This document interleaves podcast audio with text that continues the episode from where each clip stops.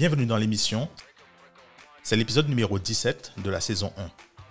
Je suis Dominique Sizam et vous êtes dans Astuces de Pro, où on découvre les astuces et secrets de personnes fascinantes auxquelles vous n'avez peut-être jamais pensé. Parfois, nous avons des discussions avec des scientifiques, des entrepreneurs, des psychologues, des sportifs, des artistes.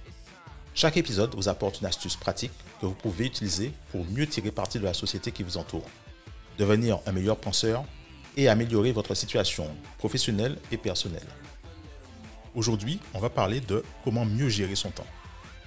Si vous êtes nouveau dans l'émission ou que vous voulez en parler avec vos amis, et merci beaucoup de le faire, il suffit de vous rendre sur podcast au singulier .bischool.fr slash listen ou de jeter un coup d'œil sur votre application podcast préférée pour commencer.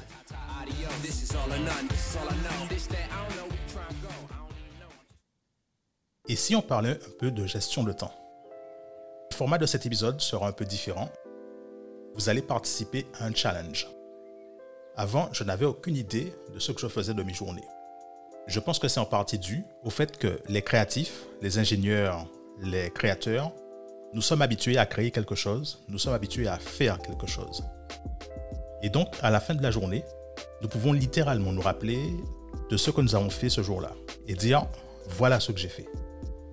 Mais en tant qu'entrepreneur et manager, et à mesure que nous avançons dans le monde du business et dans notre vie, et que nous assumons différents postes, on se retrouve à faire plus de choses liées à notre activité au lieu de simplement créer des choses.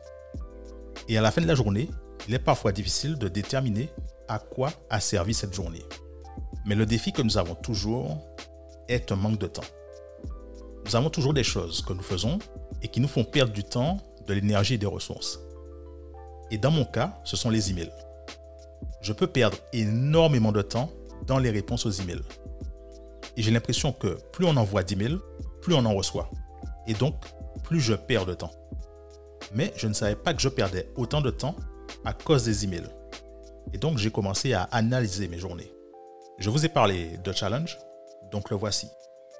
Prenez deux jours sur les sept prochains jours et notez tout ce que vous faites pendant la journée je vous recommande d'utiliser un Google Sheets ou euh, n'importe quel tableur comme Excel et d'utiliser des incréments de 15 minutes pour suivre votre journée. Ça demande beaucoup d'efforts, mais ce que vous allez en tirer, c'est une mise en évidence sur la façon dont vous passez votre temps. Donc pour récapituler le défi, cette semaine, vous allez suivre votre temps pendant deux jours, deux jours distincts. Si vous êtes partant, Laissez-moi un message privé sur Twitter ou LinkedIn ou Instagram ou même en commentaire sur Apple Podcast.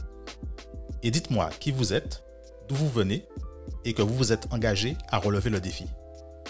Et si j'ai 20 personnes qui relèvent le défi, je partagerai ma fiche quotidienne de gestion de temps avec vous dans un prochain épisode pour la semaine prochaine. Et n'oubliez pas de me partager votre feuille Excel sur votre gestion de temps. Ça me fera réellement plaisir. Eh bien, c'est la fin de l'épisode d'aujourd'hui. J'espère que vous avez appris des choses sur comment faire un suivi de votre temps. Il me semble que le détail le plus important à emporter est de faire un suivi dans sa gestion du temps. Merci beaucoup d'avoir écouté cet épisode du podcast Astuces de Pro.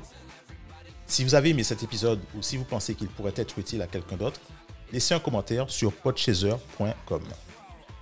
Les transcriptions de l'épisode sont aussi dans les notes de l'émission. Et si vous avez des questions, faites-le moi savoir sur Twitter à Dominique Sizam. Et rappelez-vous, le monde de l'entreprise et des affaires ne doit pas être difficile. Il suffit de savoir quoi faire et quand le faire. L'émission est créée en partenariat avec le studio Helios. Le prix de l'émission, vous vous demandez? C'est simple. Partagez-la avec vos amis quand vous trouvez quelque chose utile ou intéressant. Si vous connaissez quelqu'un qui est débordé par le manque de temps, merci de partager l'épisode avec lui. Le plus grand compliment que vous puissiez me faire est de faire découvrir cette émission à ceux qui sont importants pour vous. Et entre-temps, n'hésitez pas à appliquer des astuces et conseils afin de tirer pleinement profit de l'émission et on se voit la prochaine fois.